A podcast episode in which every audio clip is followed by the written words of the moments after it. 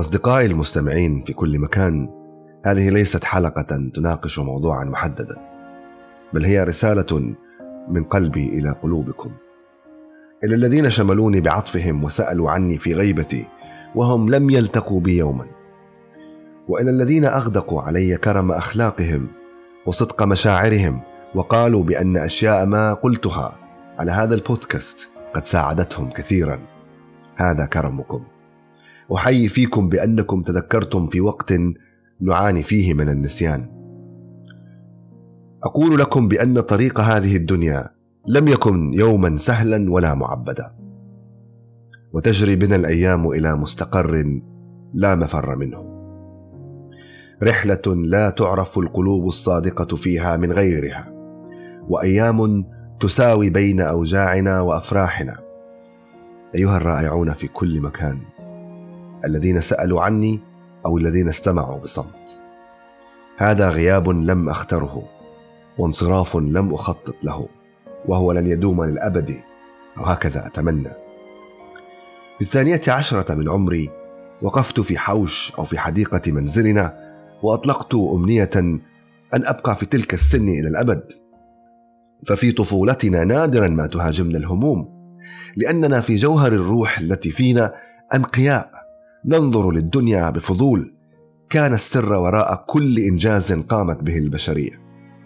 لكن ثم نكبر وننسى تلك الأيام ونتركه لمعترك الحياة أن يجرنا إلى تخبط لا ينتهي.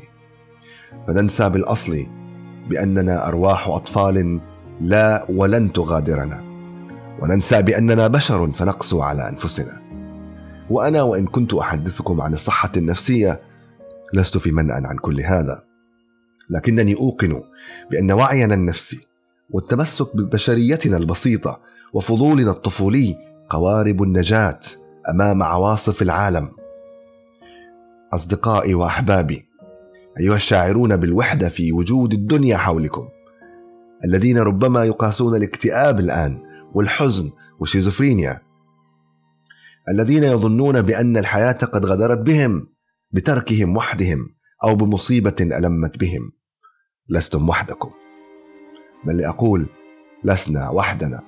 هذه رحلة فيها نحن جميعا اليوم وفي الماضي وفي المستقبل. هذه رحلة قصيرة فلا مكان لليأس. وإن كانت ستنتهي فهي ستفعل بإذن الله.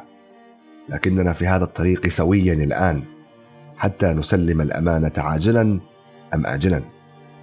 فلنمشي مرفوعي الرأس. إن الوجع النفسي الذي أشعر به وربما تشعرون به الآن ليس نهاية العالم بل هو تحد له علاج موجود وأبوابه مشرعة. فلنمشي مرفوعي الرأس. إذن أصدقائي كنت قد اخترت غيبة أرتب فيها أوراقي وأستعد فيها لأقدم لكم ما أستطيع من المعرفة العلمية في هذا المجال.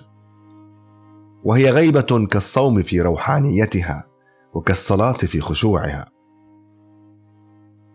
ولم أرد إلا أن أتمسك بالأمل بأن أعود إليكم بما يفيد بعد التمعن في البحث والمطالعة. لكنني وبسبب كرمكم قطعت غيبتي وبسبب أرواحكم التي تقولون بأنها تعاني التي تذكرتني في غيبتي وسألت عني.